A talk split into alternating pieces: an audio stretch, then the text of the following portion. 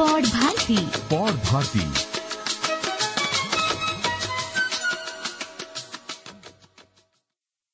पौड भारती के सभी श्रोता मित्रों का इस नए चैनल सोपान में स्वागत है। मैं हूँ देवाशीष चक्रवर्ती। मई 2007 यानी कि लगभग 14 वर्ष पूर्व मैंने अपने मित्र शशि सिंह के साथ इस पॉडकास्ट की शुरुआत की थी। हमारे अंक पत्रिका यानी मैगजीन फॉर्मेट में होते थे।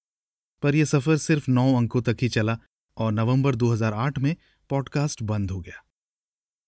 2008 में ही Pod Bharati Tata NEN hottest startup के लिए नॉमिनेट हुई। हम जीत तो नहीं पाए, पर निर्णय समिति की टिप्पणी थी this idea is ahead of its times ज़ाहिर है कि उस समय हिंदी के पॉडकास्ट न के बराबर थे, और इंटरनेट पर सामग्री प्रकाशित करते समय ये ध्यान रखना ज़रूरी होता था कि लोग कौन सा ब्राउज़र प्रयोग कर रहे हैं। डाउनलोड आसानी से हो सके, उसके लिए फ़ाइल का आकार छोटा रखना पड़ता था। अब तो खैर, वो सारी तकनीकी बाधाएँ खत्म हो गई हैं। और भले ही भारतीय भाषाओं में उनकी संख्या हमारी जनसंख्या के मुकाबले नगण्य हो, पॉडकास्ट खूब सुने जा रहे हैं। एप्पल के इतर अब अनेकों प्लेटफॉर्म भी उपलब्ध हैं। जो कमियाँ अब भी बनी हुई हैं, उनमें स्थानीय भाषाओं के पॉडकास्ट का अकाल और पॉडकास्ट होस्टिंग में हो रही दिक्कतें शामिल हैं। बहरहाल, चौदह वर्षों के वनवास के बाद हम हाजिर हैं एक नए, बदले हुए भौतिक और वेब समाज में। इस उम्मीद के साथ कि शायद ये समय सही हो पौट भारती के वापस आने का। अब ये सफ़र कैसा रहता है, ये तय करने वाले तो श्रोता मित्रों आप ही होंगे। पौट भारती का ये नया चैनल सोपान केंद्रित है नौकरी, करियर और कामकाज की दुनिया पर।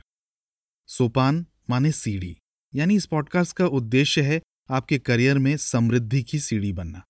अगर आप भी इस पॉडकास्ट के आगामी अंकों में शामिल होना चाहते हैं, योगदान देना चाहते हैं या फिर अपनी प्रतिक्रिया देना चाहते हैं तो हमें हमारी website Pod Bharati dot com slash contact द्वारा संपर्क कर सकते हैं। ज़िंदगी का उद्देश्य क्या है?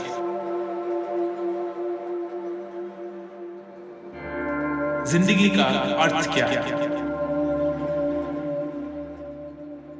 बहुत सारे लोग इस सवाल से जूझते हैं। और ये बहुत ही मुश्किल सवाल है क्योंकि ये सवाल हर एक इंसान के लिए व्यक्तिगत है, बहुत पर्सनल है, और इस सवाल का जवाब ही हमें लगता है सबसे इंपॉर्टेंट चीज़ है, और इस सवाल का जवाब दें भी कैसे लोगों को पता भी नहीं चलता। आज मैं आपसे बात करूँगा एक ऐसे कॉन्सेप्ट के बारे में जो जापान में इंट्रोड्यूस हुआ था, और इस कॉन्सेप्ट के चलते जापानीज लोगों को यह लगता है कि वो इस सवाल का जवाब दे सकते हैं।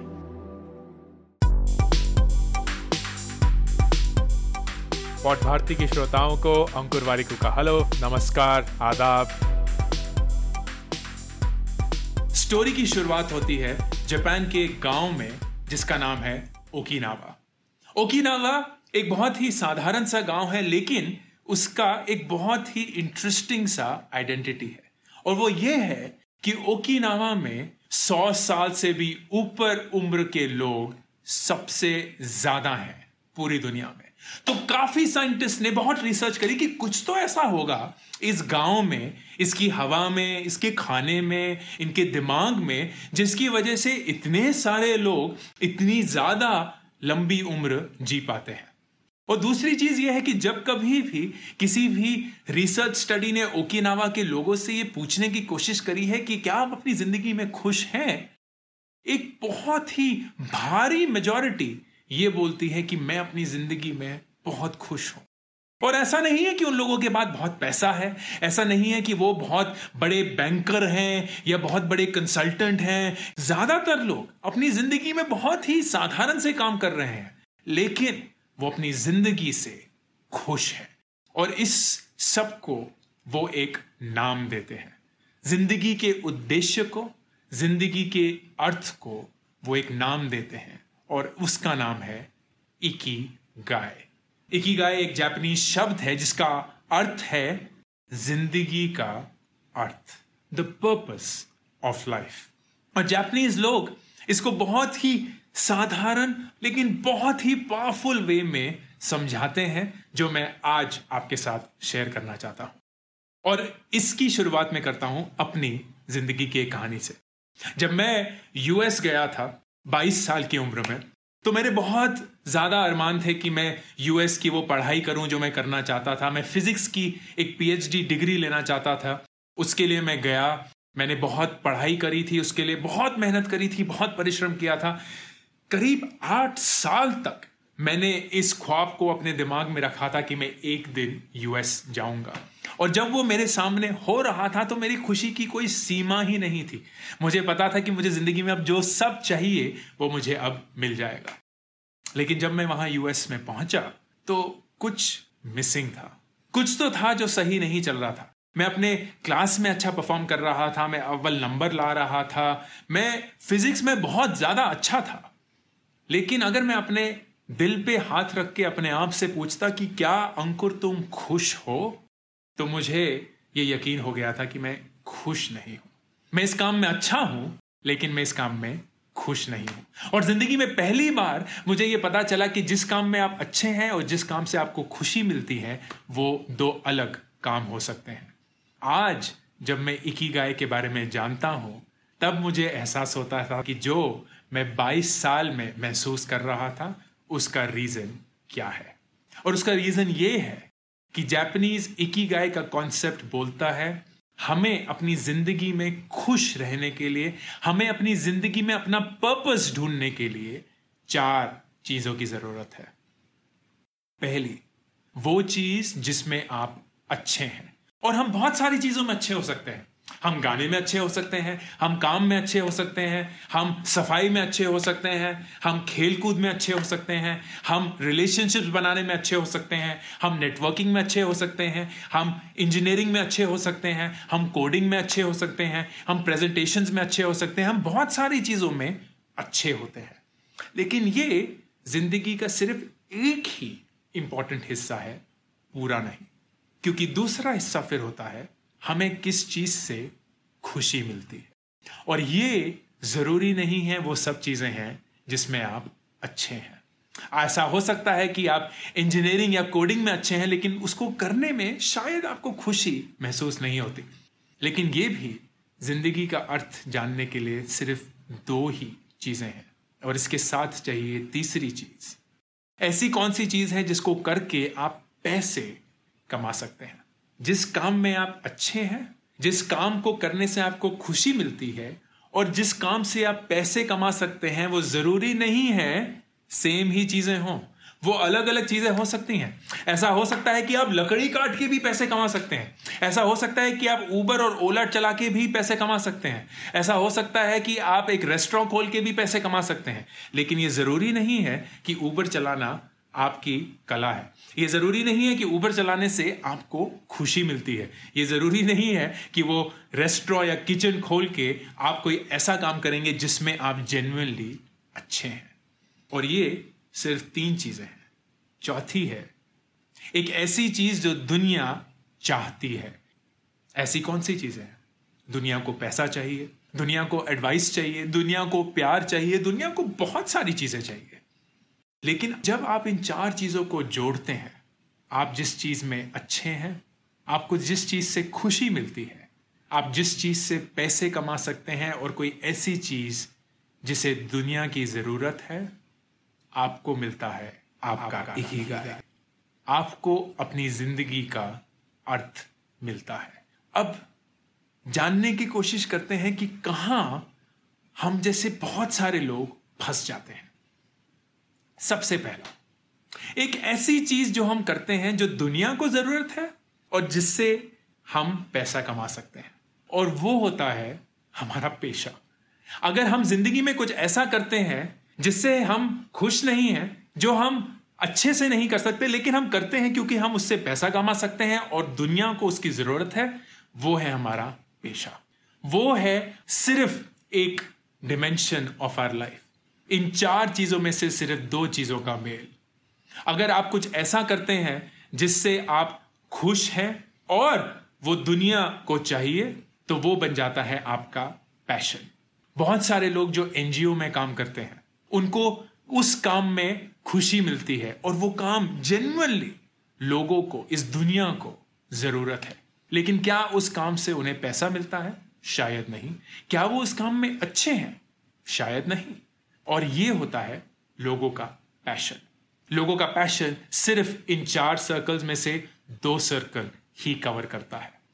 अगर आप कुछ ऐसा करते हैं जिससे आप खुश भी हैं और आप उसमें अच्छे भी हैं, वो आपकी ज़िंदगी का बनता है मिशन ये ऐसी चीज़ है जो आप करना चाहते हैं. एक ऐसी चीज़ जिसमें आप अच्छे हैं और उसको करने में आपको खुशी मिलती है, वो आपका मिशन बन जाता है. लेकिन जब तक वो चीज़ आपके लिए पैसा नहीं कमा सकती, और जब तक वो चीज़ ऐसी कोई चीज़ नहीं है जो दुनिया को नहीं चाहिए, वो सिर्फ़ आपका विजन, आपका मिशन ही बन के रह जाएगी।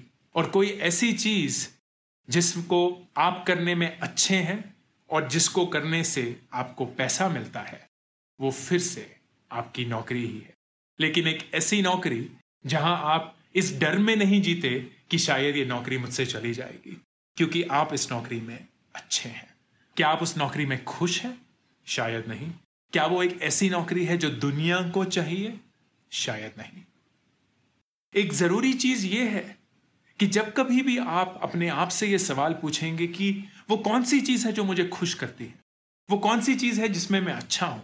वो कौन सी चीज़ है जो दुनिया को चाहिए और वो कौन सी चीज़ है जिससे मैं पैसे कमा सकता हूँ? वो चार चीज़ें जो ही गाय के लिए ज़रूरी हैं, ये सारी आपकी अपनी डेफिनेशंस है। ये आपका अपना नज़रिया है। ये दुनिया का नज़रिया नहीं है, क्योंकि किसी हद तक हर एक इंसान जब किसी सोच से प्रभावित होता है, वो अपने आप को उसी सोच में ढाल देता है।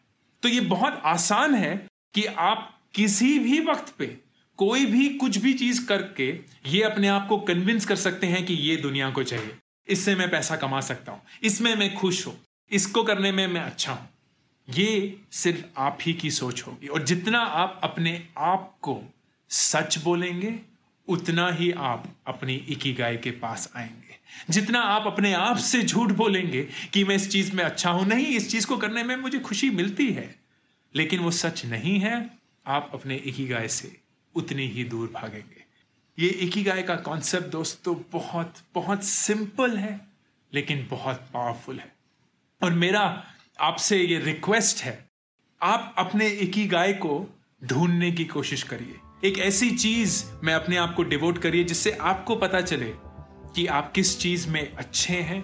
उस चीज़ को करने में आपको खुशी मिलती है, उस चीज़ से आप पैसे कमा सकते हैं और वो एक ऐसी चीज़ है जो दुनिया को चाहिए। जब आप इन चार चीज़ों को जोड़कर अपनी ज़िंदगी में कहीं ढूंढ पाएँगे, आपको अपनी ज़िंदगी का अर्थ अपनी ज़िंदगी का उद्देश्य मिल चुका होगा।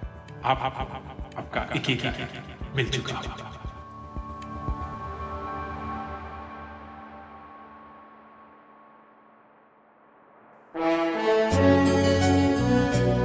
पौड़ भारती। पौड़ भारती। अपनी बोली। अपनी बात।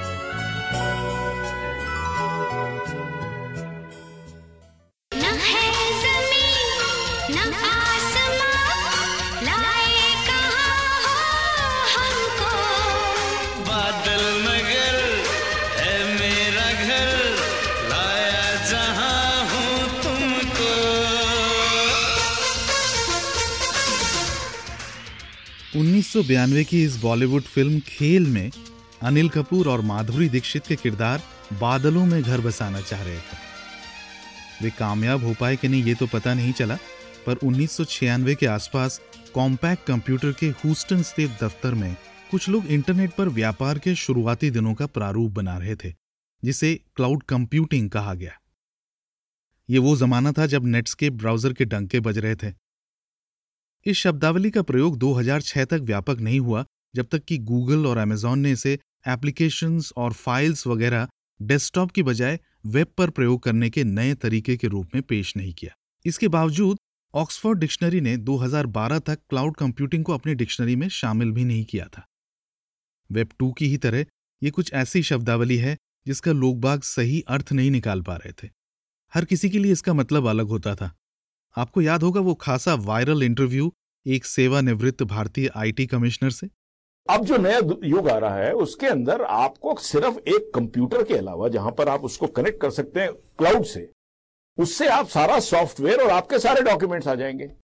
अभी तक यह स्टडी नहीं हो पाई है कि क्या बारिश के समय, क्या जब अंधड़ आता है, क्या इसके अंदर एबरेशन आ सकती हैं। अब एबेरेशन मान लीजिए आपने ये यूनिक आइडेंटिटी कार्ड बना दिया। कभी टेस्ट नहीं हुआ बार बार। उसने उस समय दे दिया। वहाँ पर आपने जब बनाया तो उस समय क्लाउड ठीक था। या आपने जो क्लाउड सीड किया था, इसका एक पर्टिकुलर क्लाउड सीडिंग होती है, जो एक क्लाउड सीड किया जाता है। वो क्लाउड की एक सिचुएशन थी उस क्लाइमेट में। आपने जब उसको चेकिंग करना शुरू किया तो जहाँ पे चेक किया, वहाँ पे क्लाउड उस समय बारिश हो रही थी। वो फॉल्ट दे रहा, वो कहता है, ये तो आदमी वो नहीं है, जिस जो अपना ये दे रहा है, आपने उसको गिरफ़्तार कर लिया। आप हंस रहे होंगे, पर बात कंफ्यूजन की ही तो थी। हकीकत यह है कि आधुनिक समय में लोगों ने इसकी जगह डिस्ट्रीब्यूटेड कंप्यूटिंग या फिर इंटरनेट आधारित सुपर कंप्यूटिंग जैसी अनेक शब्दावलियों का प्रयोग भी किया, पर इसे क्लाउड कंप्यूटिंग कहने में कुछ और ही बात थी। ये एक आसमानी ख्वाब को सच करने जैसा काम था। कुल मिलाकर ये तो माना जा सकता है कि क्लाउड कंप्यूटिंग दरअसल एक मेटाफर है, एक रूपक है आधुनिक कंप्यूटिंग का, जहाँ सर्वर्स हमारे घरों या ऑफिसों में नहीं, कहीं और हैं। शायद आसमान में कहीं पर ये मानते समय ये ज़रूर ध्यान में रखिए कि ये सर्वर भौतिक रूप से फिर भी हैं तो। भले ही हमारे घरों या ऑफिसों में नहीं हो, पर किसी और के डेटा सेंटर में तो हैं। दीगर बात है कि इनको खरीदना, चलाना और मेंटेन करना हमारी सरदर्दी नहीं है, और हम उन्हें सेवाओं या सर्विसेज़ के रूप में इस्तेमाल कर सकते हैं। वैसे ही, जैसे कि आप अपने कंप्यूटर या स्मार्टफ़ोन की स्टोरेज की जगह बचाने के लिए अपनी तस्वीरें गूगल फ़ोटोज़ पर या फाइलें ड्रॉप बॉक्स पर सहेज कर रख सकते हैं। या फिर अपने business applications Amazon web services पर चला सकते हैं। आपके परिप्रेक्ष्य से ये सब सुरक्षित है आपके बादल नगर में। पौड भारती। पौड भारती। अपनी बोली अपनी बात।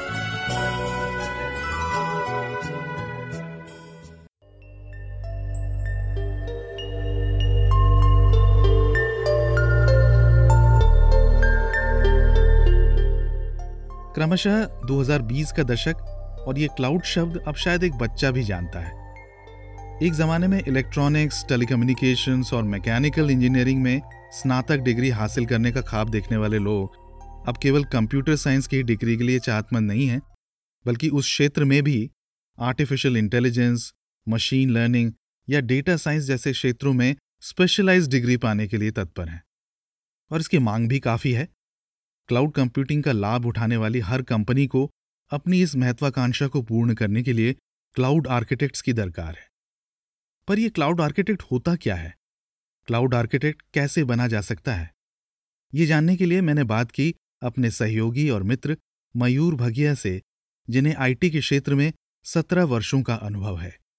और संप्रति अमेजॉन वेब सर्विसेज़ में क्लाउड आर्किटेक्ट के पद पर कार्यरत हैं। मयूर पौड भारती सोपान के इस पहले अंक में आपका स्वागत है। आपने हमारे श्रोताओं के लिए समय निकाला, इसके लिए बहुत बहुत शुक्रिया। क्यों ना शुरुआत आपके परिचय से ही की जाए, अपने बारे में कुछ बताएँ। Thank you Devashish. मुझे पॉड भारती में बुलाने के लिए बहुत बहुत शुक्रिया। सभी श्रोताओं को मेरा नमस्कार। मेरा नाम मयूर है। मैं पिछले सत्रह सालों से विभिन्न आईटी कंपनीज़ में काम कर चुका हूँ, जैसे कि विप्रो टीसीएस आईबीएम और एडब्ल्यूएस मुझे प्रोग्रामिंग करना बेहद पसंद है और यही मुझे उत्साह देता है और मैं मानता हूँ कि अभी मेरे लिए बहुत कुछ सीखना बाकी है। It's still day one still day one बहुत खूब मयूर। बड़ी इंटरेस्टिंग फिलॉसफी है ये अमेजॉन की, जिसका मूल पर्याय है कि आप प्रक्रिया यानी प्रोसेस के जंजाल में ना फंसें। काम के नतीजों पर ध्यान दें, निर्णयों को टालें नहीं और बाहरी ट्रेंड्स को अपनाने में देरी न करें। और शायद सबसे ज़्यादा ज़रूरी कि अपने ग्राहकों की फ़िक्र करने का जुनून, यानी कस्टमर ऑब्सेशन आप पर हावी हो। ये एक तरह से जेफ बेजोस से जुड़ी हुई एक किंवदंती है संस्थान में। एक मज़ेदार बात यह भी है कि अमेजॉन के सिएटल स्थित हेडक्वार्टर में एक बिल्डिंग का नाम भी डे वन है। अब चूँकि बात क्लाउड की हो रही है, मयूर तो पिछले कुछ सालों से आईटी के क्षेत्र में क्लाउड कंप्यूटिंग के तो बड़े बोलबाले हैं। आपकी नज़र में क्या कारण है? कि ग्राहक इस टेक्नोलॉजी की तरफ़ आकर्षित हो रहे हैं? देखिए, किसी भी कंपनी को सॉफ्टवेयर चलाने के लिए हार्डवेयर की ज़रूरत होती है। जैसे कि कई सारे सर्वर्स, नेटवर्क कनेक्शन, इंटरनेट इत्यादि। पहले जब भी किसी कंपनी को सॉफ्टवेयर सेटअप करना होता था तो वो टेंडर यानी कि आरएफपी से हार्डवेयर खरीदते थे। टेंडर की प्रक्रिया बहुत लंबी होती थी, जिसमें टेक्निकल रिस्पॉन्स और कमर्शियल बोलियों के हिसाब से वेंडर का चयन होता था। फिर डेटा सेंटर सेटअप होता था, जिसमें कि server setup AC security fire safety और कई नियमों का पालन करना पड़ता था। और बड़े सारे ऑडिट भी करवाने पड़ते थे। इन सब में बहुत समय लगता था। और सबसे बड़ी समस्या कि आपको पहले से ही अनुमान लगाना पड़ता है कि आपको कितने सर्वर चाहिए और आपको बहुत सारी राशि भी पहले से ही चुकानी पड़ती है, जिसे कि हम कैपिटल एक्सपेंडिचर भी कहते हैं। अमेजोन और कुछ क्लाउड कंपनियों ने ये देखा कि हर कंपनी, छोटी हो या बड़ी, इन सारी परेशानियों से गुजरती है। तब अमेजॉन ने कुछ बड़े डेटा सेंटर खूब सारे सर्वर और उस पर कुछ वेब सर्विसेज़ लिखी, जिससे कि कंपनियाँ सर्वर यानी कि वर्चुअल मशीन अपनी मांग के अनुसार जितने सर्वर्स की ज़रूरत हो और जितने समय के लिए ज़रूरी हो, वे ले सकती हैं, जिसे हम ऑन डिमांड सर्वर प्रोविजनिंग भी कहते हैं। इससे दो फ़ायदे होते हैं। कंपनीज़ उपयोगानुसार भुगतान करती हैं और कोई अग्रिम प्रतिबद्धता नहीं है। इसे हम इकोनॉमीज ऑफ़ स्केल भी कहते हैं, जिससे बड़ी कंपनीज़ बड़े डेटा सेंटर्स बना के उसका कॉस्ट एडवांटेज ग्राहकों को पसंद करती है। सही कहा आपने। वैसे मयूर, आप खुद एक क्लाउड आर्किटेक्ट के रूप में काम करते हैं तो आम तौर पर एक क्लाउड आर्किटेक्ट का क्या काम होता है? देखिए, कई एंटरप्राइज कंपनीज़ हैं जिनके डेटा सेंटर्स अथवा सर्वर्स ऑन प्रोमाइज यानी कि उनके ऑफ़िस में ही हैं। उन कंपनीज़ की एप्लीकेशन डेटाबेसेस और फ़ाइल या स्टोरेज सिस्टम्स ऑन प्रोमाइज से क्लाउड पर माइग्रेट करने में एक क्लाउड आर्किटेक्ट अहम भूमिका निभाता है। क्लाउड आर्किटेक्ट हर एप्लीकेशन के लिए सेवन आर्स का चयन करता है, जैसे कि lift and shift rehost replatform rearchitect इत्यादि।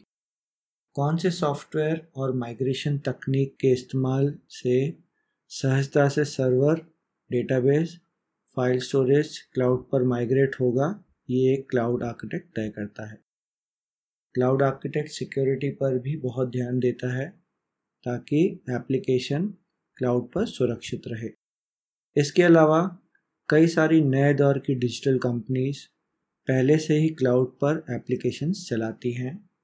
तब क्लाउड आर्किटेक्ट उन्हें क्लाउड नेटिव सर्विसेज़ में तब्दील करने में मदद करता है, जिससे कि कंपनीज़ ज़्यादा से ज़्यादा क्लाउड नेटिव सर्विसेज़ का इस्तेमाल कर सके। एक क्लाउड आर्किटेक्ट एप्लीकेशन की उपलब्धता यानी अवेलेबिलिटी सिक्योरिटी और परफॉर्मेंस पर खास ध्यान देते हैं। और अंत में आर्किटेक्ट कंपनी के लिए लागत कैसे कम की जाए यानी कि कॉस्ट ऑप्टिमाइजेशन पर भी कई सारे इनपुट्स देते हैं। खासा चैलेंजिंग रोल है ये मयूर। तो क्या कोई कंपनी बिना क्लाउड आर्किटेक्ट के इस टेक्नोलॉजी को नहीं अपना पाएगी? देखिए अगर किसी भी कंपनी को सहजता और किसी भी कठिनाई के बिना क्लाउड एडॉप्शन या क्लाउड माइग्रेशन करना है तो मेरा मानना है कि क्लाउड आर्किटेक्ट ज़रूरी हो जाता है। सबसे पहले एक स्ट्रॉन्ग फाउंडेशन की ज़रूरत है, जिससे कि आपका अकाउंट और सारी एप्लीकेशन सुरक्षित रहें। इसके अलावा यह टेक्नोलॉजी बड़ी तेज़ी से बदल रही है और बिज़नेस में भी कई सारे परिवर्तन होते रहते हैं। और हमें चाहिए एक अजाइल प्रोसेस हमने देखा है कि पहले कंपनीज़ पार्टनर की मदद से क्लाउड माइग्रेशन कर सकती हैं, पर क्लाउड एडॉप्शन और मैच्योरिटी एक कंटिन्यूस प्रोसेस है, क्योंकि नई सर्विस सस्ती भी होती है और अच्छी भी। अमेज़ोन को ही देख लीजिए 175 प्लस यानी 175 प्लस सर्विसेज़ हैं। तो इन सब कारणों से बहुत ज़रूरी हो जाता है कि आप एक क्लाउड आर्किटेक्ट और एक क्लाउड सेंटर ऑफ़ एक्सीलेंस का चयन क्लाउड जर्नी की शुरुआत से ही कर लें। इसका मतलब यह है कि किसी भी संस्था के लिए क्लाउड पर कदम जमा पाने की यात्रा में उनके क्लाउड आर्किटेक्ट्स का खासा योगदान रहता है। पर यह बताएँ मयूर कि किसी प्रत्याशी के लिए एक क्लाउड आर्किटेक्ट बनने के रास्ते क्या हैं? क्या इसके लिए किसी तरह की अलग डिग्री ट्रेनिंग या सर्टिफिकेशन की ज़रूरत होती है? ये निर्भर करता है कि आपका बैकग्राउंड क्या है। अगर कोई बहुत समय से डेटा सेंटर संभालते हैं, जिन्हें हार्डवेयर और सॉफ्टवेयर का ज्ञान है, उनके लिए कुछ हैंड्स ऑन सेशन ही काफ़ी हैं। अगर आप सिर्फ़ एप्लीकेशन में फोकस करते हैं तो आपको क्लाउड आर्किटेक्ट बनने के लिए काफ़ी सारे हार्डवेयर से संबंधित चीज़ें समझनी ज़रूरी हैं, जैसे कि नेटवर्किंग डीएनएस वीपीसी या वीलैन सबनेट इंटरनेट गेटवे इत्यादि। बट ये मुश्किल नहीं है। कुछ ऑनलाइन कोर्सेज और हैंड्स ऑन एक्सपीरियंस से ये प्रोफेशन अपनाया जा सकता है। अगर मैं अपनी बात करूँ तो 2017 तक मैंने क्लाउड पे बहुत काम नहीं किया था।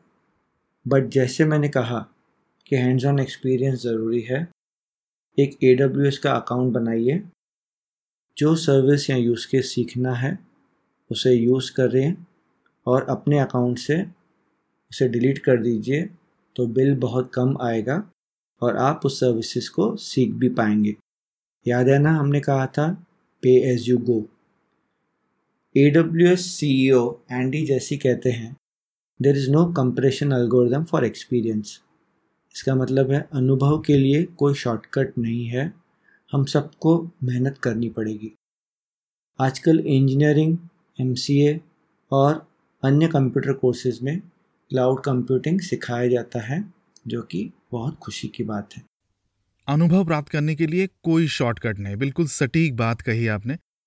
क्लाउड प्लेटफॉर्म का अनुभव मुफ़्त रिसोर्सेज के ज़रिए पाया जा सकता है। तकरीबन सभी नामी क्लाउड प्रोवाइडर फ्री टीयर की सुविधा देते हैं, जिसके द्वारा आप हैंड्स ऑन अनुभव हासिल कर सकते हैं। चाहे तो आप ट्रेनिंग भी ले सकते हैं और बगैर खर्च पढ़ने के लिए अनेक मुफ़्त ऑनलाइन या मूक कोर्सेज जैसे एडेक्स डॉट ओ जैसे प्लेटफॉर्म पर उपलब्ध हैं। और चाहें तो सर्टिफिकेशन द्वारा अपनी तैयारी को सिद्ध करके देखें तो रास्ते तो अनेक हैं। मयूर, वैसे कॉलेज से निकले फ्रेश ग्रेजुएट सीधे इस स्थान तक पहुँच सकते हैं क्या? या उन्हें कुछ कार्य अनुभव यानी एक्सपीरियंस की ज़रूरत पड़ेगी? क्लाउड कंप्यूटिंग के बिल्डिंग ब्लॉक्स या स्तंभ हैं networking basics Linux operating system या अन्य operating systems programming language database और ऐप डेवलपमेंट और डिप्लॉयमेंट क्लाउड कंप्यूटिंग एक विशाल फ़ील्ड है और पर्दे के पीछे सब कुछ प्रोग्रामिंग ही है। अगर आप कॉलेज में प्रोग्रामिंग में माहिर थे तो आप ज़रूर क्लाउड कंसल्टेंट की तरफ़ अपना पहला कदम बढ़ा सकते हैं। इंफ्रास्ट्रक्चर एज अ कोड सारे सर्वर या वर्चुअल मशीन्स नेटवर्किंग ये सब हम कोड द्वारा बना सकते हैं। और कई सारी चीज़ें हैं, जैसे कि सर्वरलेस प्रोग्रामिंग मशीन लर्निंग और क्लाउड नेटिव सॉफ्टवेयर यानी क्लाउड पर काम करने की तैयारी कॉलेज से ही शुरू की जा सकती है, या फिर वे आपके बताए विषयों पर अपना ज्ञान बढ़ाकर इंटरव्यू की तैयारी कर सकते हैं। बढ़िया मयूर, आप तो खैर कई सालों से ए संस्थान के साथ काम कर रहे हैं, यहाँ पर काम करने का आपका निजी अनुभव कैसा रहा है? बहुत ही अनोखा अनुभव है, और हम अमेजोन में कहते हैं कि इट्स ऑलवेज डे वन अर्थात अभी तो पहला दिन है और बहुत कुछ सीखना बाकी है। अनुभव की बात करूँ तो यहाँ काम करना एक स्टार्टअप में काम करने के बराबर है। जैसे किसी स्टार्टअप में आप ही को सारे फैसले लेने होते हैं और आप ही को काम करना होता है, वैसे ही अमेज़ॉन में भी हर कोई बिल्डर और लीडर है। सभी प्रतिभाशाली सहयोगियों के साथ काम करके अच्छा लगता है। शानदार मयूर एक बार फिर क्लाउड आर्किटेक्ट के रोल के विषय पे आता हूँ। तो एडब्ल्यू कंपनी में क्लाउड आर्किटेक्ट पद के लिए किस तरह की तैयारी करनी होगी? क्या पहले से किसी क्लाउड प्लेटफॉर्म पर अनुभव होना ज़रूरी होगा? चयन की प्रक्रिया कैसी होती है? एडब्ल्यू की इंटरव्यू प्रक्रिया बहुत ही डेटा ड्रिवन है। पहले राउंड फ़ोन स्क्रीनिंग होता है, जिसमें हम कैंडिडेट का एक्सपीरियंस जानते हैं और इस राउंड में सारी टेक्निकल डिटेल्स, प्रोग्रामिंग का अनुभव, क्लाउड का अनुभव जानने की कोशिश करते हैं। दूसरे राउंड में एक यूज़ केस या केस स्टडी दिया जाता है, जिसका जवाब कैंडिडेट एक वर्ड डॉक्यूमेंट में छः पेजेस के रूप में देते हैं और हमें आर्किटेक्चर समझाते हैं। इस राउंड में फोकस होता है कि हम कैंडिडेट के एडब्ल्यूएस स्किल्स और ओवरऑल क्लाउड स्किल्स जान पाएँ। रोल के अनुसार, जैसे कि cloud application architect cloud infrastructure architect cloud security architect अलग अलग यूज़ केस होते हैं। फिर कुछ राउंड्स लूप इंटरव्यू होता है। जी हाँ लूप का मतलब चक्रव्यूह ही है जिसमें कैंडिडेट से कुछ कठिन पास्ट एक्सपीरियंस पूछे जाते हैं, जिससे कि कैंडिडेट की लीडरशिप क्वालिटीज़ की पहचान की जाए। अमेज़ॉन में हम लीडरशिप स्किल्स पर बहुत ज़ोर देते हैं और इसका स्तंभ है अमेज़ॉन के 40 लीडरशिप प्रिंसिपल्स पहले से ए प्लेटफॉर्म का अनुभव हो तो ज़्यादा अच्छा है बट ये कोई रिजेक्शन का कारण नहीं होता। अगर कैंडिडेट का अच्छा एप्लीकेशन इंफ्रा क्लाउड का अनुभव है तो ए का अनुभव ज़रूरी नहीं। और कैंडिडेट्स इसे ट्रेनिंग और हैंड्स ऑन के ज़रिए प्राप्त कर सकते हैं। लूप राउंड्स की अच्छी उपमा दी आपने, मयूर। चक्रव्यूह, मेरे ख्याल से फ़र्क यह है कि इस चक्रव्यूह से निकलने के रास्ते हैं। इस कठिन प्रक्रिया का उद्देश्य है उपयुक्त और अमेजोन की भाषा में बोलें तो बार रेजिंग व्यक्ति की परख। अच्छा ये बताएँ, मयूर कोविड के कारण तो फ़िलहाल यात्रा करने या ऑफ़िस से काम करने पर पाबंदी है। तो क्या वर्क फ्रॉम होम के कारण आपको काम करने में कोई दिक्कत पेश आती है? दूसरा, कोविड का क्लाउड बिज़नेस पर क्या असर हुआ है? कोविड के कारण क्लाउड कंप्यूटिंग का महत्व और बढ़ गया है, क्योंकि जिन कंपनियों ने अपने डेटा सेंटर बना रखे हैं और बिज़नेस कम हो गया है, उन्हें अंडर यूटिलाइज हार्डवेयर का नुकसान है। और जिन कंपनियों का बिज़नेस बड़ा है, उन्हें तुरंत हार्डवेयर स्केल करने में दिक्कत हो रही है। इस कारण से क्लाउड और भी अनिवार्य हो गया है। वर्क फ्रॉम होम करना मुश्किल है, क्योंकि पर्सनल और प्रोफेशनल टाइम का ओवरलैप अधिक हो रहा है। पर यह सभी क्षेत्रों के लिए है, सिर्फ़ आईटी के लिए नहीं। बहुत ज़रूरी है कि हम अपना meeting calendar up to date रखें और अच्छे से वर्क प्रायोरिटाइजेशन करें। इन सब के बीच कंपनी द्वारा दिए गए डॉक्टर्स के session yoga session meditation session और फन फ्राइडे सेशन में भाग लेने से बहुत पॉजिटिविटी मिलती है। और अंत में बहुत ज़रूरी है कि हम संयम रखें और यह सोचें कि ये कठिन वक्त जल्द ख़त्म होगा और हम जल्द ही रूटीन लाइफ की ओर वापस जाएँगे। हमारे लिए समय निकालने के लिए बहुत बहुत शुक्रिया मयूर। आपने ढेर सारी महत्वपूर्ण जानकारी दी है और हमें उम्मीद है कि हमारे श्रोताओं के लिए ये बेहद लाभकारी सिद्ध होगा, खासतौर पर उनके लिए जो क्लाउड कंप्यूटिंग के क्षेत्र में अपना करियर बनाना चाहते हैं। आपका करियर कामयाबी के नए सोपान चढ़े, इसके लिए हमारी दिली शुभकामनाएँ।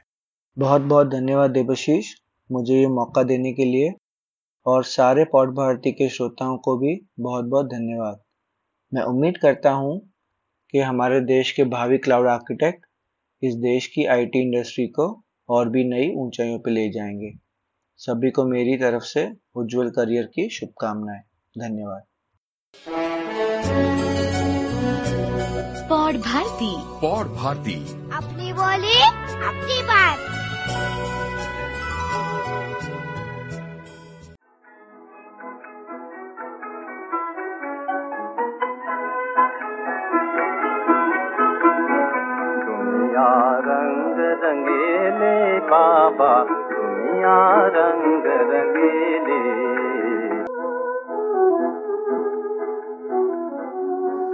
दुनिया रंग रंगीली में कुछ मज़ेदार वाक्य, कुछ ट्रिविया कुछ अनोखे क्षण हमारी कामकाज की दुनिया से ही। इस अंक में वाक्य रितेश बगलानी के ट्विटर टाइमलाइन से, जिन्होंने एक पीएसयू बैंकर के हवाले से ये बड़ी अनोखी कहानी सुनाई। बहुत साल पहले असम में एक ब्रांच मैनेजर थे, जिन्होंने एक किसान को लोन दिया और कोलैटरल यानी जमानत के रूप में कुछ बकरियाँ रखीं। दुर्भाग्यवश उस साल मानसून फेल हो गया ज़ाहिर है कि किसान अपना ऋण नहीं चुका पाया।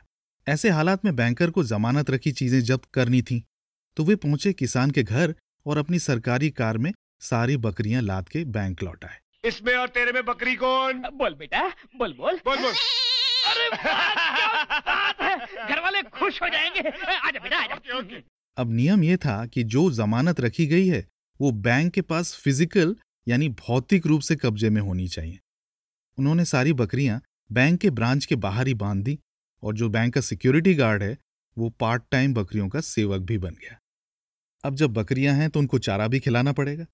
और यहाँ दिक्कत यह थी कि बैंक के पास बकरियों के चारे के नाम पर खर्च दिखाने का कोई ज़रिया तो था नहीं। इस पर अगर बकरियाँ मर जाती तो फिर बैंक ऑफिसर के ऊपर विजिलेंस की इंक्वायरी बिठा दी जाती। तो जो एकमात्र चीज़ वो कर सकते थे, वो ये था कि इन सारी बकरियों को अपनी ही जेब से पैसे खर्च करके रोज चारा खिलाते। बैंक के सिक्योरिटी गार्ड का रोज ही अतिरिक्त काम रहता कि वो बकरियों को दिन में दो बार चारा खिलाता था। एक नियम और था। बैंक जमानत के रूप में जब चीज़ों को कम से कम साठ दिनों तक नीलाम नहीं कर सकता था। तो जनाब, पूरे दो महीने तक बैंक के जितने ग्राहक थे, वो इस बात के मज़े लेते रहे कि किस तरह से बैंक के बाहर बकरियाँ पाली गईं और सिक्योरिटी गार्ड मिन्नतों से बैंक मैनेजर द्वारा लाए गए चारे को उन्हें खिलाता रहा। पौट भारती का ये अंक आपको कैसा लगा? हमें बताइए। अगले अंक तक देवाशीष की तरफ़ से शुभकामनाएँ।